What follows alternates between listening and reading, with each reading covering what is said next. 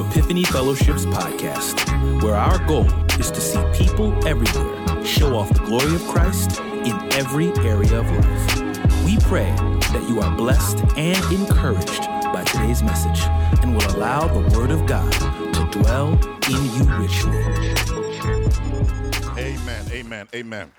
All right, so how many of y'all been tracking with us through our series on liberties? Amen. So, um, what we're going to be doing today is we're going to be doing a panel, and I'm excited about this panel because we have some wonderful people that are going to be on this panel with us. We have a, a dear friend of ours of many years. Um, we went to seminary with her. She's a missionary to Cameroon, Africa, does a, and does a lot of ministry there and has built some deep relationships there on that continent. Dr. Kristen Campbell, she'll be a part of the panel.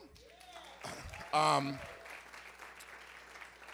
we also have um, uh, Kevin Lockett, or who's over our media ministry. He'll be a part, and I don't know if you follow him on TikTok, but check out some of his stuff that he's doing. He'll be on the panel. Brother Joe King, uh, the work with our men's ministry, been here nine years, serving faithfully. Amen. Let's give God a hand praise for him and his sweet wife Dawn. Also, um, we have uh, Dr. Sarita Lyons over our women's ministry and director of church-wide discipleship. Also, we'll have Davon, who is at uh, Lancaster Bible College. She'll be up here with us as well. and he serves everywhere. I mean, you just ask him to come, he'd do whatever. He's in the media media ministry specifically, but he's an octopus in relation to how he does ministry. So we're so proud of him and thankful for him. I'm also, we have our very own Pastor Kurt. He will be with us. Don't need no introduction. And then we have Pascal Mobley, who uh, is serving on our teaching team uh, uh, for our, our, our SALT ministry, and she teaches on the team, and as well as, amen. and Sarah Lowney, she will be with us today, and she is uh, also on the teaching team, but she's also uh, works here at the church as our business manager. Amen? Amen, amen, amen. So why don't y'all hit the stage, y'all, and let's dig in. And we're going to go ahead and dig into this. And this time is we asked y'all to send in questions, and so uh, we got some of the questions, and I'm going to let you know we, we had to work through some of them because some of them had nothing to do with Christian liberty. It's just you shooting your shot. We love you, but we're not going to deal with that. But what we are going to do, by God's grace, is we are going to deal with these Christian liberty questions, and we got a lot of a lot, a lot of good questions, and we're going to start off with the fundamentals of that. Uh, Thank you. Uh, and we're going to start out with the first of those. Let's pray and dig in. Father, thank you for this time and opportunity. God, God our hearts and mouths and minds. And Lord, um, I pray that the church can be an environment where there's not hypersensitivity about relational mistakes. Um, and some people I know that they've dealt with trauma and different things. And then there's trauma transfer and projection. And God, I just pray that as we work through this, that if someone doesn't say it fully right, that we can work through it. Um, but I pray that if someone's ministered to, that guess what? They respond. Let the words of our mouths and meditation of our hearts be acceptable. In Jesus' name, amen. Amen. So, we're going to start this off with so many of our questions are answered in the Bible. So why don't people care about what the Bible says? Uh, Brother Joe King, why don't you take that one on? So many of our questions are answered in the Bible. So why don't we? Uh, why don't people care about what the Bible says? You think? Well, um, earlier today, as discussed in our first service, I think it was well put that uh, first and foremost, there isn't the reverence uh, or the respect for God or His Word. Um, starting from there as the basis, obviously, would be the leading point where most folks, and, and we're talking about believers too, by the way, who, or those who confess the name of Christ, that uh, do not truly believe or trust in the Lord. Uh, Proverbs 3 and 5 through 6, obviously, a scripture that says that lean not unto our own understanding, um, but to trust in the Lord. So, uh, to keep it brief, I would suggest that that's the biggest reason. We just don't trust and believe in the Lord. Amen. Thank you for that. For saying keep it brief. Don't forget y'all concise. Amen. Amen. Amen. Um, let me come to uh, Let me come to uh, Pascal on this. And why do you think it's so important to talk through liberty issues and life decisions with other trusted, mature believers? I think that um, when we're left to our own devices, we kind of see things through like rose colored glasses. Our feelings kind of lead us, our desires lead us, um, or our culture leads us, or whatever. But um, scripture says, in a multitude of counselors, there is safety. And so I think um, the way to move safely and to move in a way that honors the Lord, we would invite other people in to make sure that we're seeing things and moving the right way. That's good. Dr. Sarita, um, uh, clinical question. How can we help people who tend to experience loving correction uh, as abusive control? How do we help people that take loving correction as abusive control?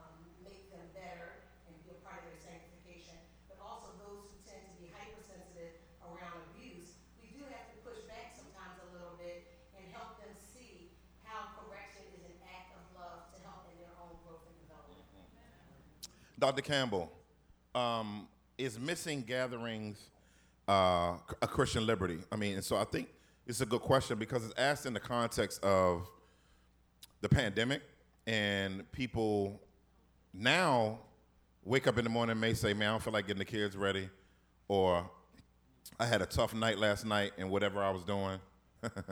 and the next day, you know, I'm I'm gonna fall back and just watch from my bed or watch from my living room, and it become a perpetual norm. And like now, the average person comes to church once a month. So, do you think that's biblical? And do you think it's um, it's healthy? Thank you. Um, yeah, no, I don't think it's healthy, um, and I would not affirm that it's biblical because, um, as we discussed earlier, and even amongst ourselves, God created us to be in community, to live in community, um, to do life in community, to live out our walk with the Lord in community, not in isolation. Um, from the very beginning, it's not good for man to be alone. So it's not good for man to be alone. It's not good for me to be alone. It's not good for you to be alone. And I think the pandemic um, has been an excuse for a lot of stuff, and it's made us lazy, and um, it's made us say, okay, well, you know. Um, but the, the Bible is clear. It tells us, let us not forsake um, the fellowship that we need to experience as believers together in community. Um, and as I spoke about from a missiological perspective, cultures of the East are very not only communal, which is what we're supposed to be, um, but they're also very big on hospitality and gathering together. Table fellowship is a very important concept in the New Testament. So therefore, cultures of the East, um, which are very close to biblical culture, still really encapsulate that in their day-to-day interactions with one another. So yeah, is it is it a sin? Is it? It's not good because even the Bible says that all things are lawful, but they're not always beneficial. They're not beneficial necessarily to my growth if I'm not in community because I need I need believers. What, what Dr. Campbell, uh, can, uh, can I say this? Well, I reposted all of the church's stuff. I put it up there. I'm kind of in community because a bunch of us push like, and the like had a lot of likes when I helped repost it. So reposting it in the community, Dr. Campbell, can you help me out with the fact that I'm in community technologically in community. So, so help me out. What's the difference between physically gathering, looking somebody in the face, and I looked in the camera and saw the faces? Because it's an opportunity for you to hide. An opportunity for you to hide because you may lie, but then you're scrolling Instagram, you're checking the Facebook you stuff. You get it off your plans after service is over online. So, you know, for me, it's just a matter of, you know, what the Bible, the Bible says, wherever, um, whatever it is that you desire, wherever your heart is, that, that's where everything is. For out of, out of the heart flows the issues of life. So if your focus is, is, is all over the place, I know for me personally, it's hard like engaging church online because you get distracted. You just do. You get attached, you get, it's just hard. So being in community and being able to look somebody in the eye and Sister Sarita say, are you all right, Sister Preston?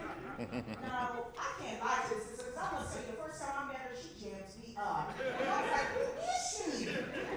But I'm so grateful to the Lord because, like, ever since then, it's been like a kindred spirit, you know? Um, but it's just something about being able to look somebody in the face and Amen. not hide. That's what's up. That's really what's, at, at the end of the day. That's what's up. That's good. So let's. Can, can I can I say something real quick, Pastor? Yeah, yeah, yeah, yeah. I'm sorry, I don't need it. I, I think I, as much as we love social media, I think one of the dangers is that social media gives us the illusion of connectedness. And and if if you look even at studies with as much as you would assume the world is connected via social media, we are the most disconnected generation, which is why you see increases in mental health issues. But but but again, should it surprise us given what's written in Second Peter that your enemy, the adversary, is like a lion seeking whom he may devour. And so don't be fooled that because you, don't be fooled by thinking that you're connected and in community because you can visibly watch something happen from afar. You're not, and you're in danger. And we want to be the kind of community that can herd up with one another and protect one another from danger that we can't see on our own. You know, it's interesting. Um, we t- if you look at boxing, if you look at sports, right? How many of you been to a sports event? How many of you watch sports events? How does it feel being at the sports event versus watching it? Totally different, right? But we treat everything else differently. Like you should have been there. I know, man. I wanted to go. When have we ever did that with church versus football? You know, um, like the shouting that went on in here. I don't. The Holy Spirit is omnipresent, but it ain't the same shouting in front of your TV. You can't hear the bass hit you. You can't hear that drum hit you. You can't hear nobody say, "Hey!" You know, I don't know. Just me. There's so much nuance that going in the gathering. You see Sister Tanya say, Hallelujah, Hallelujah, Hallelujah, and hearing Brother Frank yelling, and everybody over here, me yelling too. All of us yelling too. So it's different, right? But this next question, we're going we're gonna move this along a little bit and turn the treadmill up just a little bit. Weed. I'm gonna get Pastor Kerr since you was talking. Between you, I'm gonna get this to the fellas. Because I don't hear a lot about women smoking weed. We know they do, but we see a lot of men rolling spliffology. So, The sisters be getting it, Doc. so is weed a Christian liberty or not? That's basically the question. It's kind of like a question: Is it? Is it or not? Right? The person's saying. So, um, basically, they're saying from the sermon, it is clear that drinking cigarettes and cigars are a liberty. Now, when I say drinking is a liberty, you know what that means. So don't, that don't mean I can take it to the head 50 times, right? Are a liberty, but I wasn't clear on weed. Pastor Kurt, start that off for me, and the brothers chime, chime in a little bit. Um, so, for the record, I thought you were relatively clear on on the weed conversation, but uh, um, um, especially when we're talking about this idea of being inebriated or being and, and the need to be sober minded uh, as Christians, and um, you know, I'll be the first to to admit, like, I'm not a doctor. I like I, I don't know everything that there is to know about this weed conversation. However, I do know um, that a lot is made of trying to create an apples to apples comparison between alcohol and weed. Uh, and, and it's not an apples to apples comparison uh, because you can manage how much you drink in order to get drunk, right? And the intent behind that. If you want to get drunk with alcohol, you can drink enough so that you can ju- you can get drunk, right? But I know a lot of people, you know, they like they'll have a little glass of wine as they, you know, you know, watch their little shows at the end of the night and and all that type of stuff, right? When we're talking about the weed conversation, and, and maybe this is me, so correct me if I'm wrong. But nobody with, and, I, and this is not talking about the medicinal use of weed. We know there are medicinal uses of weed, right? When you smoke weed, you're smoking to get high. Absolutely. Like, and, and maybe, maybe I, I was never a weed smoker, so I don't know, but maybe there are people in your circle who just want to take one puff and just be like, I just wanted to see how it tasted. Nope.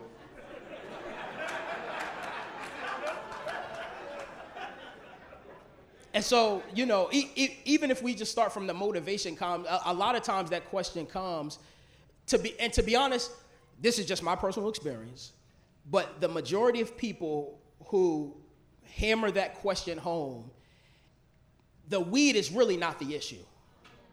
If I if I'm honest, usually there are other areas of their lives that are just as licentious.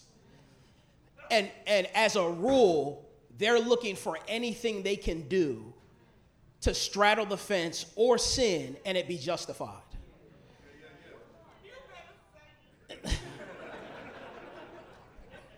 and so, I mean, that's that's my take. I know it's a bigger conversation. Unless I'll let some Yeah, other yeah, guys yeah. So Anybody I, I think I'll be real quick. I, when I think about, the, I was about to call them the weeds, the weed smokers. Um, you you got a lot of people advocating for and trying to find like build a framework for it. And so my original thought when I seen the question is, a lot of times you'll have guys, girls too, but that build up a whole like entire theology of why weed is right, why re- weed is good. But I would just ask them to compare that to their theology about the Bible, about their theology about Jesus. Um, and it most times will pale into comparison, which goes back to Pastor Kurt's point. It's just us trying to, um, even throughout the Liberty series, we're trying to make it okay, right? Uh, again, aside from medicinal use, and and then people say they got medicinal cars, yeah, but you got you found the back door through that. Like we ain't stupid. um, so that's what I look at it as, just kind of comparing the theology of your weed, and you can tell us every everything. You can tell us everything um, about weed, but when it comes to um, the Bible, Jesus, anything, any type of doctrine, you're so divorced from it. So, I mean, I think that points to more of a heart issue. Yeah, I think the key is the Bible talks about the social uses of like drinking with other people. It's social. Like smoking weed is not very social. I'm gonna just be honest with you. I remember when I was in college.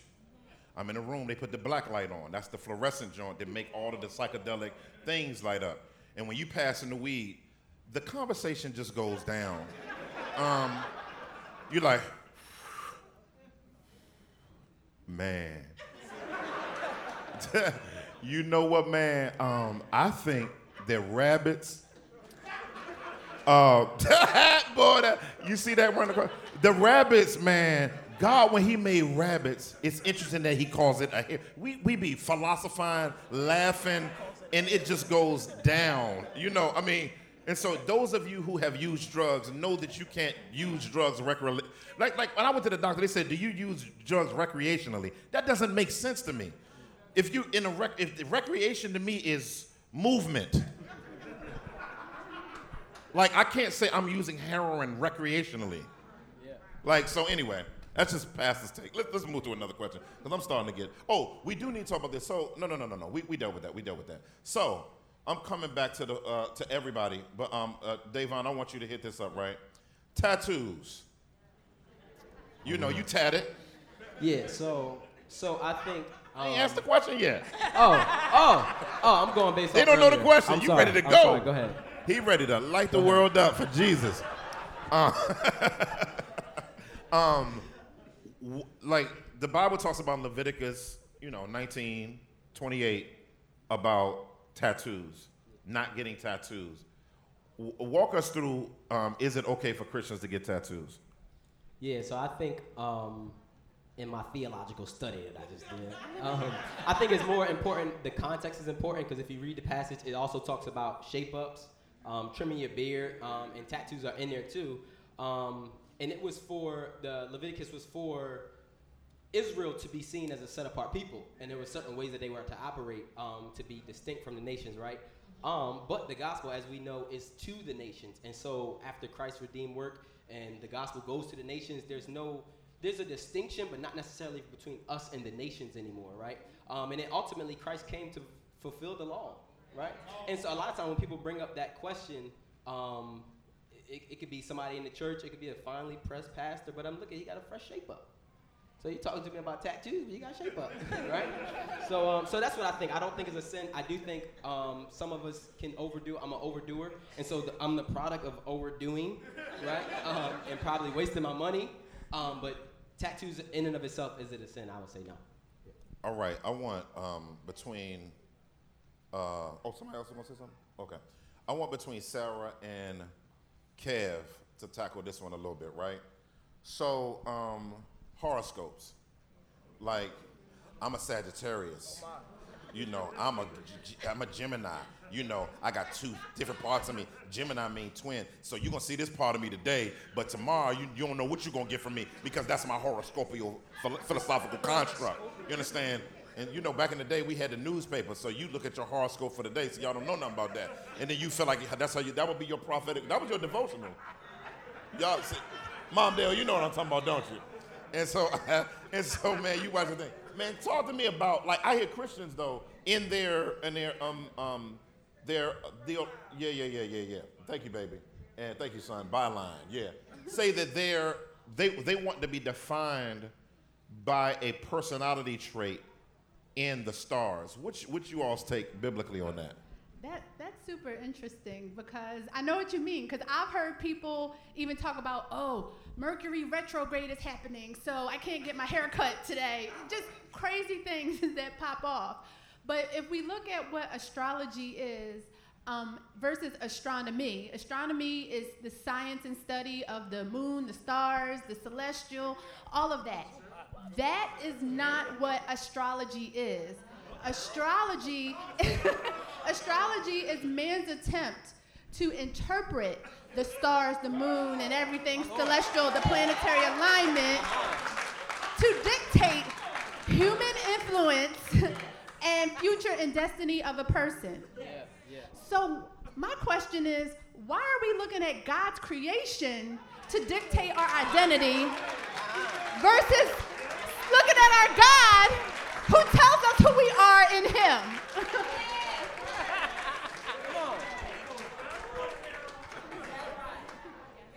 Amen.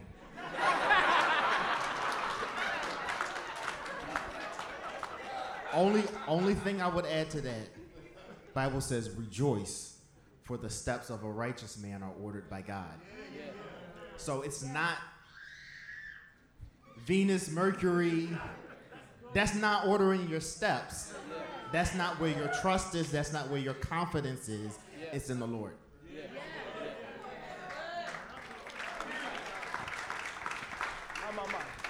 Lord, have mercy. The doors of the church are open. Yoga. Can I get in downward dog? What, like, talk to me. Somebody don't even know what that. What's downward dog? That sounds something different. No, it's actually yoga, right? So talk to me about is yoga like? Cause I, I get a lot of. I mean, I get a lot of questions about it, and I understand it. I've heard different things about it. Um, I've heard someone that was in the occult talk about what it was for them. It was a very, very interesting deal. I have my thoughts on it, but I, I want to let the panel talk a little bit. So, so what, what, what, what, what is our thoughts on yoga, and what do we believe about? Is, is yoga okay to partake in?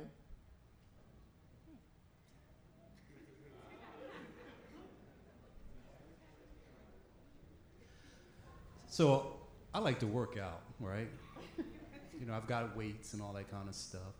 Um, and honestly, the participation of that um, allows me to, you know, exert myself. And um, afterwards, I do feel relieved from like, maybe the stress of the day before because I do it in the morning. Um, but when you think about yoga and the context behind all of that, there's the added spiritual part of it, which is not biblical. And it just goes back to what the panel has basically said thus far about where we put our trust in. Okay, so when you start thinking about things that go outside the context that are theologically behind the scripture, the Bible, be specific here for everyone who's listening, um, then we put ourselves outside the will of God in many contexts because now you're being driven away, and it's so subtle, you know.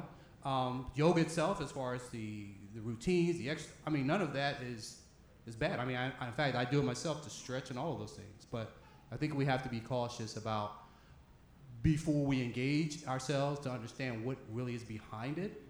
And particularly, you can still use the exercise routines and things that are behind it. That's good. You was about to say something? Okay, you good. You know, one of the things that I think is a good, this is a good teaching moment for Christians. One of the things that we have to work through is what's redeemable and what's not redeemable, right? And so, so the, the principle of redeemability, like I can't say I'm going to be I'm redemptive by applying the satanic Bible to my life. Like I just need to stay away from that. That's in Jesus' name, right?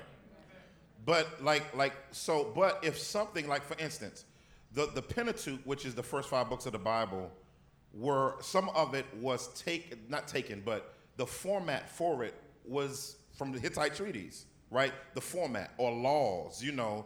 Um, even some unbelievers use the Hammurabi text against Christianity, talking about the forms, right? The form of the thing. But God, like God used letters, He used books um, that was created by the ingenuity of man. That doesn't mean, well, they use books for this, so I can't use books for that. No, the book in and of itself is made of God's creation and can be used. Yeah. So the question we, and this is what I was talking about when we started the series about you know, how to think versus what to think. One of the things you got to think about in what to think, and this even goes for if we get to it, the whole fraternity sorority thing. It goes to, for for a lot of different things in life. Is something redeemable or is it fundamentally flawed? That which is fundamentally flawed can't be redeemable. You can't redeem fornication. You understand? You, know, you can't redeem lying. That's fundamentally flawed. But a mechanism, if I if I did a stretch, we made fun of the, the name of that stretch, but it's a certain type of stretch that people do. And is that is stretching fundamentally wrong if it is helpful based on what's called general revelation. Right? And so as we think through, this is a very important thing to think through when we think through, like we said, weed isn't fundamentally wrong cigars are, or, or, or, tobacco rather is not fundamentally wrong. And so we have to begin thinking through fundamental creative ability not just what's created in its raw state but also when man gets his hand on it how man utilizes that particular thing and turns it into something and how it's used. Is that fundamentally wrong? Even if the reasoning was wrong but it can be used for something else. So i want us to really really think that's a really really foundational kind of biblical principle thing. So let's, let's, let's turn it up a little bit. Just a little bit. So, is using contraceptives a sin? Now I'm gonna start naming y'all now. Everybody looking to the left, to the left, to the left. Everybody looking all over. I ain't saying nothing. Go ahead. Go ahead. You want me? Go ahead, Pastor Kerr. Um, short answer no, it's not a sin to use contraceptive, right? You, we look at Genesis chapter 1, God gives the command to man and man and woman, man and woman, you know, uh, be fruitful and multiply, right? Uh, and so, you know, a lot of times we get asked that question, what does that exactly mean? Like, you know, because in some Christian cultures, it's like you're, you, you've got to have a certain number of kids, um, and the, you know, the Bible doesn't specify what fruitful looks like for every single married couple, right? Um, I, I think the, the big part of what we have to get to is for uh, each couple that, again, is utilizing sex God's way through marriage God's way is how are we being fruitful in a way that honors the Lord, right? And a lot of it has to do with motive, right? Like, do like, are because again, if you're talking about a, a couple that maybe is experiencing health issues and can't have children, or struggling to have children, you can't say that they're not being fruitful, right? They might not be able to multiply, but it doesn't mean that they're not fruitful in their marriage, in their representation of who God is, right?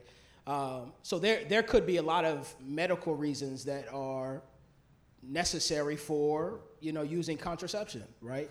Like me and my me and my wife have four children, and we decided to stop after four. Amen, somebody.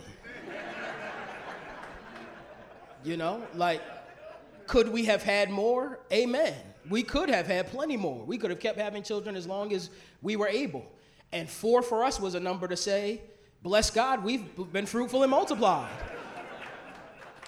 Um, for, for some couples, that may be one. For some, it may be two. For some, it may be 12, right? And I, and I think on, on one hand, you know, a lot of times we, we, we, we can unnecessarily do damage to people by looking down on them for having too many children and for having, quote unquote, not enough children. Uh, and so I really think it, it, has more to do with the motivation of how you want to honor the Lord in being able to participate with God in producing child bearers. I mean, producing other image bearers. Because really, when you have children, that's what we're doing. We're participating with God in creating image bearers. And what greater opportunity do we have than to bring other image bearers into the world to glorify His name? And so, for couples that are able to do that, praise God, let's do that well. For couples who may have some issues, we're going to keep praying because we got some miracle babies in the audience right now. You know what I'm saying? Um, but but I think it really has to do more of it's more of a motive and intention of the heart issue. Like you you can't just be like, man, I don't have kids because I want to travel the world all the time, right? Like we not saying that it's wrong to travel the world and to want to get your money up. Um, but but is is there a part of you participating as a married couple in God's kingdom that allows you to see childbearing as the blessing that it is. Yeah, and, and, when it was given in Genesis, it was given when the population on the planet was low. And God wanted his glory throughout the earth through people. Now we got the Great Commission, so it says go into the world. So I think some if this is a good another good principle. If the Bible is silent on something that's not a sin, it might be a liberty. Does that make sense? So we have to be careful of speaking where the Bible doesn't as making something a law that the Bible didn't say. It's very dangerous. That's called legalism. We talk about that term all the time, right? So if someone says, you know, you use a car, you're supposed to be fruitful and multiply. Well, the earth is filled with people. So, uh, but but but great. Sta- that's that was a great stab at that. Um, that's good pastoral advice. Now let's go to the next one, and we'll work through this one really really quickly, and then we'll go to the next one after that. So I got a lot of questions on masturbation. Okay. Um, y'all quiet when I said that. All right. So I wanna I wanna talk about let's talk about first um, the purposes of sex. So when we talk about the purposes of sex, um, the, what's the original? See, you don't start with is masturbation okay? You start with God's purpose for something. So many times we start with the thing we want to do versus start with God's purpose for it, right? So, what's the purpose of sex? Um, the purpose of sex is procreation, recreation, protection, affection, and connection. Okay? And so when we look at those, those are all in the Bible. You know, those are the those are the five and consummation. Uh, I, I, think I said that. But um, those are those are uh, in companionship. So those are a lot of uh, uh, uh, uh functions. Now, all five of those happen with how many people? supposedly in the Bible, not like, because I know somebody, well, Lord, Jesus, help us. How, uh, those things biblically are supposed to happen between what type of people? Give me some answers. Marriage between who? All right. That, so, so we, that's the foundation for sex, right? Everything else got to answer that question. Do you understand? So we start there. Now, though, if we're asking about masturbation, masturbation fundamentally is self pleasure. First Corinthians says a husband should please his wife and a wife should please her husband. And it's focused, gospel centered sex means please, if uh, forgive me, don't send me no that. Help me. So let me say this. th- let the words of my mouth and the meditations. Let me say this right. So sex is supposed to be you focused on the other one's pleasure. That's the gospel. So when both are other sinning, y'all good. Hallelujah. Right? And there are sometimes where there are hookups. We'll talk about this in other times uh, in a marriage context, but that's the function of that. Now let's go to masturbation. Now we got a quick biblical theology of that. I want to do this because this is I got so many questions on this. It's crazy. But masturbation is in the Bible. Jesus actually talks about masturbation. He says it in Matthew 5, 27 through 30. He says, You have heard that it was said, Do not commit adultery. But I tell you, everyone who looks at a woman lustfully has already committed adultery with her in his heart. So adultery here is used as a general term for all types of sexual immorality. That's how the Old Testament uses the word adultery. They didn't have a word for fornication in Hebrew, they had it in Greek, but Jesus uses the word adultery here, right? So, um, so when we get here, uh, he's looking at her, so he's not touching her. Remember, this passage isn't two people having intercourse or having had touched each other. The person is looking at the person. Now it says, if your eye causes you to sin, gouge it out and throw it away. For it is better that you lose your one of your parts of your body than for your whole body to be thrown into hell. Then it says, and your right hand causes you to sin. Now, how can your right hand cause you to sin if you're not touching the other person? See, the Bible says things without saying it in crude ways. And basically, he's saying here self pleasure is wrong because it trains you. I, can, I got a whole thing on it on how self pleasure trains you. It trains both men and women. You can't say you're celibate in masturbating, that's not celibacy. Okay? You, you can't say you're, you, you, we're not having sex, but you and someone else are mutually masturbating each other. Okay? Now, in the context of marriage, somebody asks, can you do that in marriage? Read Song of Solomon and enjoy yourself. All right, next question. That's this for y'all. So, ladies, I want y'all to dig into this one. It's the one from earlier. Um, it, it, um, my question is about modesty. I don't think I have heard, and I got to read this whole thing because I do think it needs a lot of context.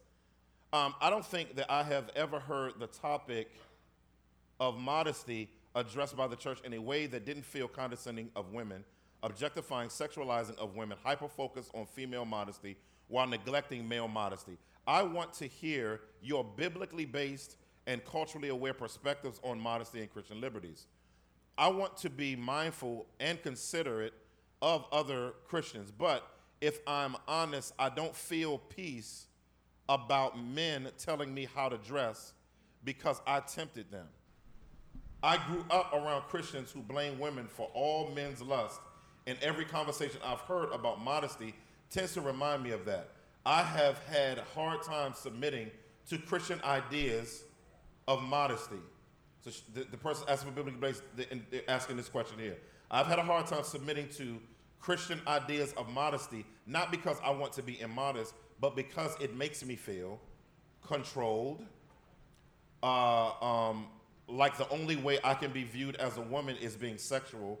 Is it possible to practice modesty but not be blamed for how men and women look at me based on what I wear? Ladies, let go. Um, I'll start us off. So I first want to just address the fact that what is implied, whether she's aware of it or not, And the question is her interaction and maybe injury from toxic purity culture that put a lot of emphasis on the woman being the sole bearer of responsibility for sexual purity, for um, controlling a man's lust of her, and really blamed women for fornication and didn't hold men to the same standard. Um, so I'm sorry that she had that either incomplete or inaccurate biblical teaching. The other thing is modesty is not a term that is solely uh, something that are for women, but I would encourage you, because we don't have time now, to search the scriptures just on modesty and notice how often God actually um, gives commands around modesty specifically to women. And because God doesn't make any mistakes, we have to own that there's significance. So I think it's important to actually define and understand modesty biblically. Um, I think it's important for us to understand that modesty is not just in dress, because we often limit it to that discussion, which does men and women a disservice. But you can have immodest speech, you can have immodest behavior, you can have immodest attitudes, right? And also, immodest dress is not just the showing off of the body, but I believe immodest dress is also in what we allow ourselves to be written on some of our t shirts. Uh, people are walking around with profanity on their t shirts and things like that. So, modesty is an issue for both men and women. Fundamentally, I think we have to go back to the garden and understand why modesty is so critical. Ladies and gentlemen, there was a fall. And when there was a fall, the Bible says their eyes were open, and now they're seeing themselves, having been in scripture as naked, now they are naked and have shame. So they did not have any shame prior to the fall. Now they have been un- now they are their eyes are open because of sin, and this is when we are seeing that we now have private parts. Adam and Eve immediately went to fig leaves to cover themselves a substance that God created that would die and would not last as a covering. But they now need to be covered. God slaughters an animal.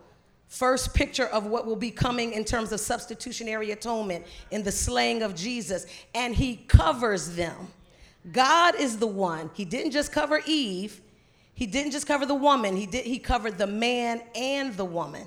And so I think it's important for us to know that you know, at the end of the day, when she said, I don't want to just be seen as a, or a sexual being, well, we are much more than our sexuality, but we are sexual beings, both men and women.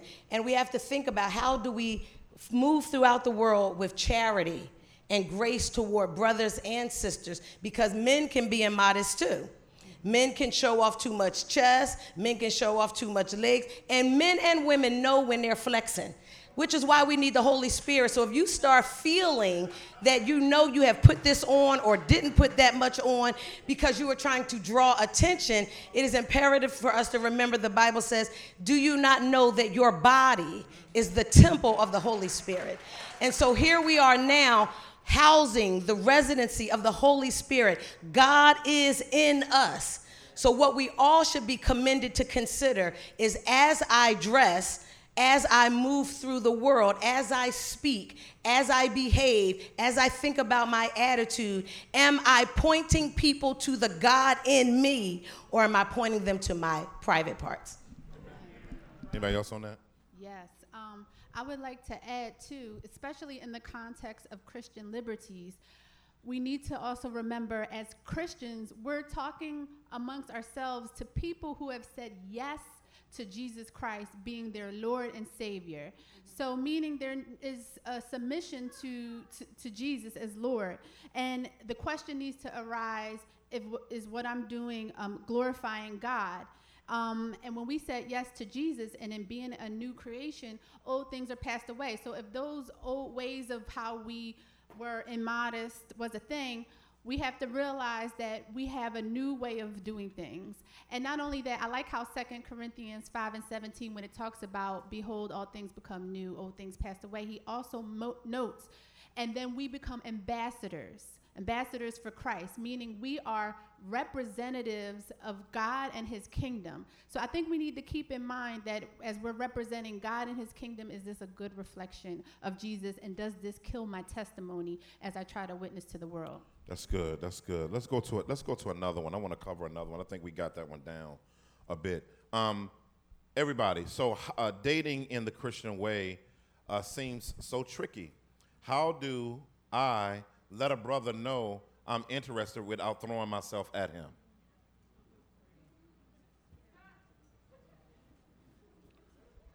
Go on, y'all. So I'm I'm the resident single man on the panel. So, um, I would I would just say to my sisters, just don't. Um, for a lot of us, um, we know that we don't do as good of a job as we should of pursuing relationships, and there's a lot of reasons for that. It can have to do with past hurt or trauma. It could have to do with immaturity. It could have to do with insecurity. Um, I would I would say the type of men that you want to pursue you are the ones who take relationships and marriage the most seriously. And so they're the ones that are going to be the most cautious, the most contemplative about making that decision. And I would say, you know, give uh, give give the Holy Spirit the space to do His sanctifying work in us, instead of jumping the gun and freeing us from the responsibility of confronting those things in our past. Like, you got to have the patience. Like, I, I I would I would rather be forced to deal with what the Holy Spirit wants me to deal with than have you take that responsibility off my shoulders. Because then I don't have to do it, but I also don't get to grow into the man that God wants me to be.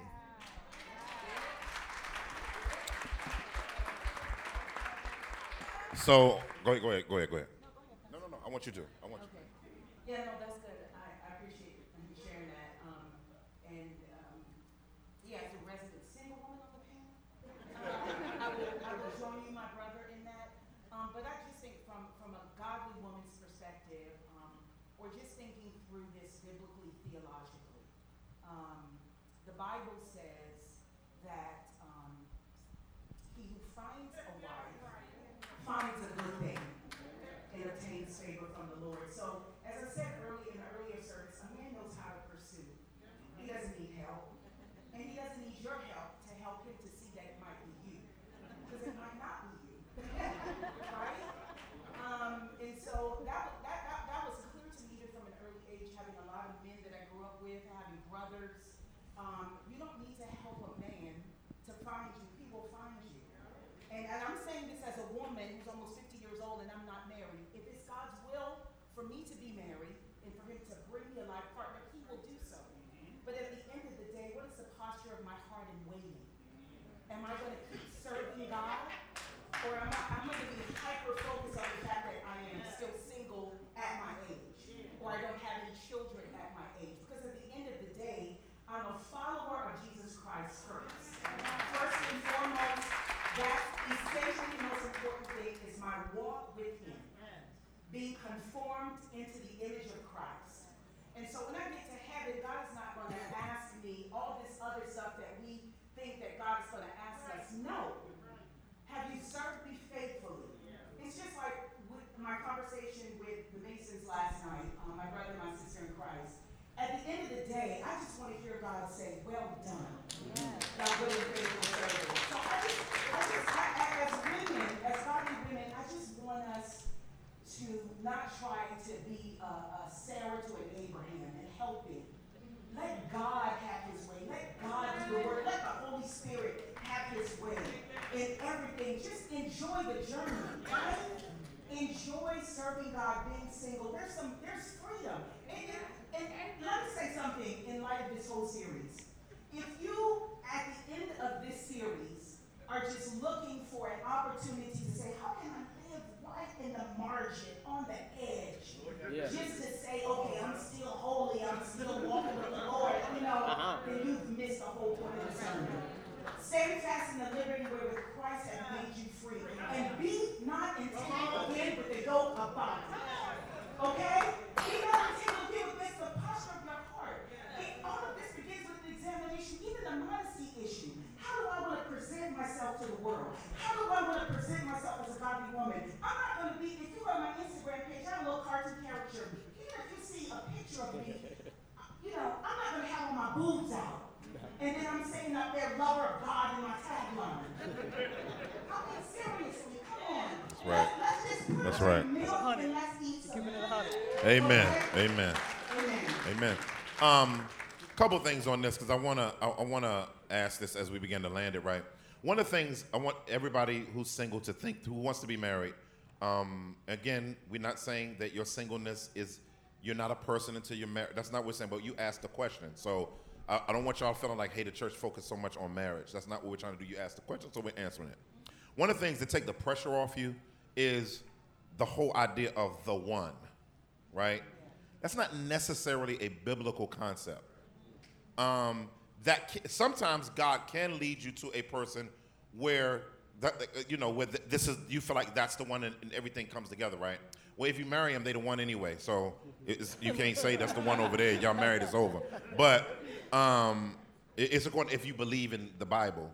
Um, the other side is it's really the Christian life is not a dot; it's a circle. So you really got a lot of options on who you marry. So it's not really the whole idea. I'm trying to find the one, and then you, uh, spirit, is, is that the one I prayed for, God? Is she the one? Hold, hey, God, God, in the name of Jesus. And, but she godly. She loves Jesus. She wants to, like, what are you praying about now? Like, do you like her or not? If you don't, don't marry her. Like, you understand what I'm saying? Like, like we we so hyper spiritualize marriage. Like God, I know it's sexy to say God carved this person. No, we're all godly people in Christ, and all of us are His masterpiece. So there's no one person that's made particularly for you. Really, if you understand marriage, you spend the first year trying to figure out why I married this person. Sometimes. You like somebody before you get married. We, we, we were made for each other. You be you got your own little personal vows. And the first time I saw you, my arm locked like a Lego with your arm, and you went like that. Then five months in, I'm sick of this. You always on my nerve. Why you?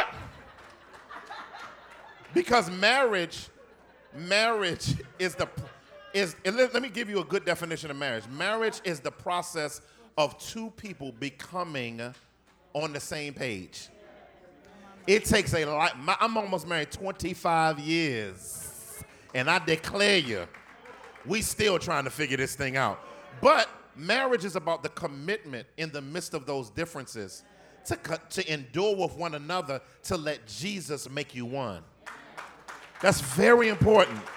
Um, and so stop this. Is that the Lord? Now, God, when I go here, I fasted for 13 days, and God, I'm waiting for the person that you said was going to be like, stop it. Okay, that's it. Now, another one. Stop making Ruth the prototype for you making yourself available. Ruth going to Boaz was not about Ruth wanting to get married. It was about her redeeming Naomi. And I say that's a descriptive passage, not a prescriptive passage. I heard some, I heard a church using that as a prototype for a woman doing that, and it's so much culture embedded in that. Go back to the Ruth series I did like 10 years ago and go listen to it. Last, and this is important, and I feel led to do this. Now, if you don't want to do it, let me know.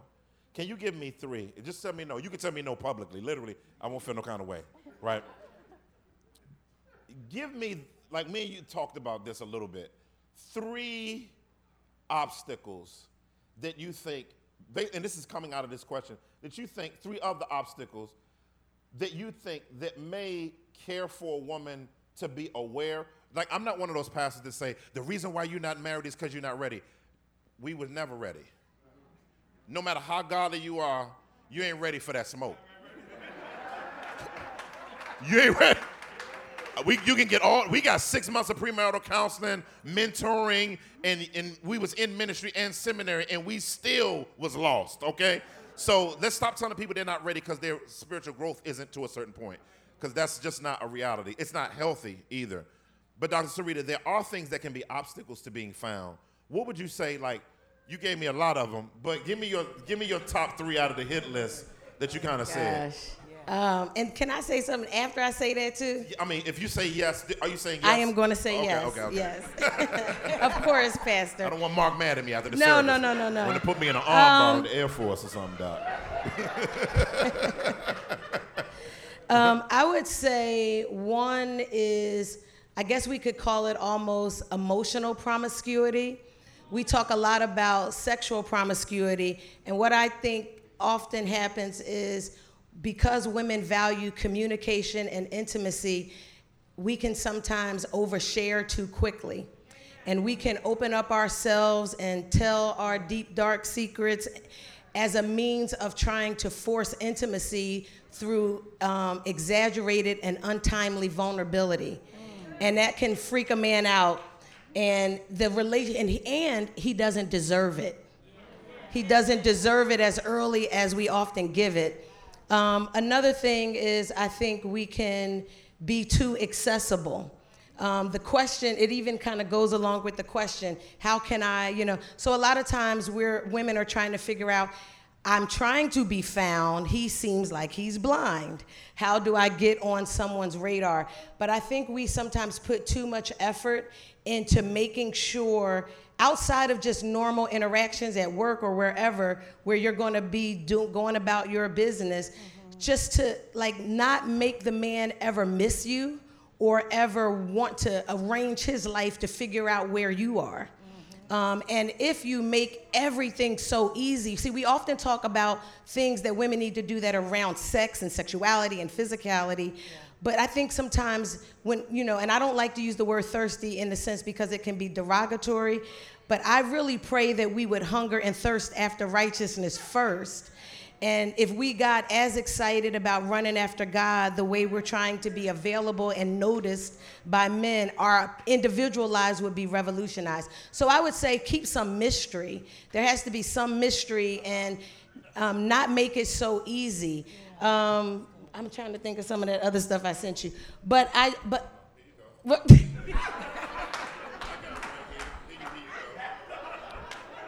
what else did I say? I was prepared. That is terrible. Um, so, you know, something else I think is, you know, there's, I think there, and we don't talk a lot about this in terms of discipleship. I don't know if this is a parenting issue, mm-hmm. but I think that even without being overly visible sexually, I think we are trying to often, some women are trying to be too sensual, and we haven't really figured out the, the, what the difference is between classy versus sensual. Um, and I think that's important. Um, get excited too early about it's just like the first date and we're already writing their last name next to ours and you know and and we're already picturing a future um, when we when we communicate with i don't need a man mentality when we lead with that as a way of really that self-protection so we're trying to be in relationship with a man, but something about either our verbiage or our behavior is communicating that we're not that in need of him. Um, too intense. Don't know how to just have fun in the early stages and keep it simple. Um, okay. Oh, and I think the other one is I, I think sometimes with women, and this is why I want to say something after all these lists uh, I think sometimes we think that our personal and private success, like our success in our career, our education, are automatic qualifiers um, for being a wife or what we think a man is looking for. And we're neglecting spiritual maturity, we're neglecting emotional maturity um, and those sorts of things. But if anyone wants to talk to me about this later, I have more, and I'd be more than, than happy to talk through them. Yeah, that needs to be. You good? You good? That needs Sorry. to be a series. But can I do? Can I add this to it? Yeah, go ahead. I, I will say this, um, and I'm and, and I'm going to qualify this because this is definitely not man hating. I love all my sisters and brothers, but I do think we as a church community have to begin to talk about what it means to have healthy relationships and and pursue healthy relationships for both men and women. Um, it is interesting to me that a lot of times these questions come up, and it seems like the only person interested in thinking about marriage or wondering about that are the women. And there, and, and when we talk about um, all these ways in which to be found and let him find you, men are hunters. When we go through that, it, the presumption is that there are healthy men waiting and contemplating biblically how to look for a godly woman. And I think we have to begin to talk about the fact that we have a lot of unhealthy, broken, emotionally, you know, stunted, um, and arrested development even among manhood. Because I think when we have these conversations, it's almost like just wait on and then we presume the godly good man. And I want us all to come up. Like we all need to grow up. We all need to mature. You know, I'm, you know, back in the day, the conversations for women used to be around don't choose the wild guy because so many guys were pursuing. And I'm just wondering what happened so that we are in a generation where it doesn't appear, at least through the sisters I communicate with, that are godly sisters. Because godly women who are single, we can't also assume that they're out here wilding out and showing their body. There are some godly women who are trying to stand firm and wait on God and believe God. And the question is, where are the men? Are there no men that want to be married anymore? You know, God put in us sexuality to even begin the drive toward wanting to be united with someone. Then we got to put gospel and boundaries around it. So I just I want to say without talking much longer that I think we do need to begin to have a more comprehensive conversation in the church about manhood development, womanhood development and give people a picture and a hope of both what men and women can do to come together if that is if God has not called you to singleness. Amen. Amen. Amen. Amen. As we close, I think we do probably need to do something on relationships and where people are. Um, would y'all want to hear something like that? Church and relationships. Because I do think um, men have settled into the enjoyment of life and benefits without the need to get married. I know that's what it is. Um, and so we'll talk more about that. How many of y'all y'all enjoyed this panel? Y'all enjoyed it? Was it helpful? Amen. Amen. Um, well, if you don't know Jesus, um, you see how much you have to work through and how much he, his mind gives you the ability to think clearly on every issue of life. Um, and so if you don't know him, you can put your confidence in him through his death and resurrection. Um, our time has uh, uh, fleeted us, but I think we've used it very, very well. Let's prepare our hearts and minds for communion.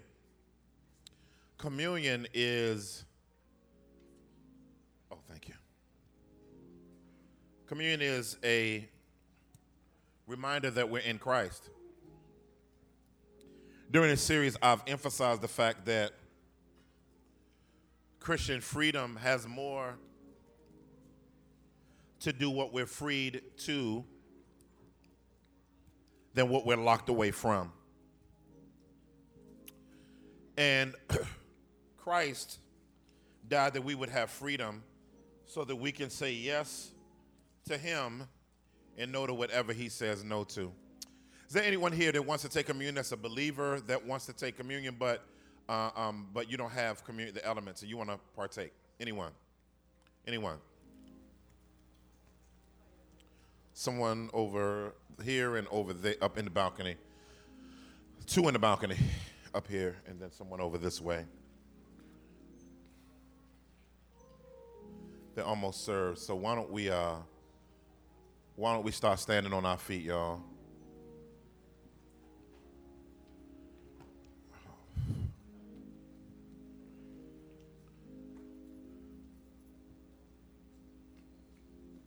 We're one body, and we're free uh, to love one another and love Christ. Christ died and gave us his body to make us one. Let's walk in oneness. Let's eat together. His blood gave us his DNA. And so there's no distinction in us spiritually because he gave his life that we would have it. Let's drink together. Before I do the benediction, um, don't forget the social is happening in less than um, an hour, so we're going to be there. I'm going to be there the whole time. I'm looking forward to seeing you all there very, very quickly, we need to transition. So after this, if you guys can, uh, who are not uh, members of Epiphany, just transition out. We need to have. I want to make it 15 minutes because I want to get there on time. You know, parking's going to be an animal a little bit, so some of you may catch a train or carpool. But I want to get down there and spend as much time with my family uh, as we can together. Amen. Amen. Amen. Amen. So we'll be right in here for about 15 minutes. We're gonna we're gonna we're gonna transition in five minutes, and so let's do it. Now unto him who is able to keep you from stumbling and to present you faultless before his throne with exceeding gladness and joy. To him, our God and Savior, be glory, majesty, dominion, and power both now and forever. Everybody agree with that? said? it. Amen. God bless you. God bless you. See you at the rooftop. Hello, this is Dr. Eric Mason, founder and pastor of Epiphany Fellowship. Thank you for tuning in today. Hopefully, the Word of God was a blessing to you. Also, if you want to help us build the kingdom from Philly and beyond, particularly in inner cities, partner with us today. And if you don't know Jesus as Savior, based on his death, burial, and resurrection, place your confidence in him and go from spiritual death to spiritual life. Tune in next time so we can see you go from spiritual infancy to spiritual maturity. God bless you. Take care. We love you. We love you.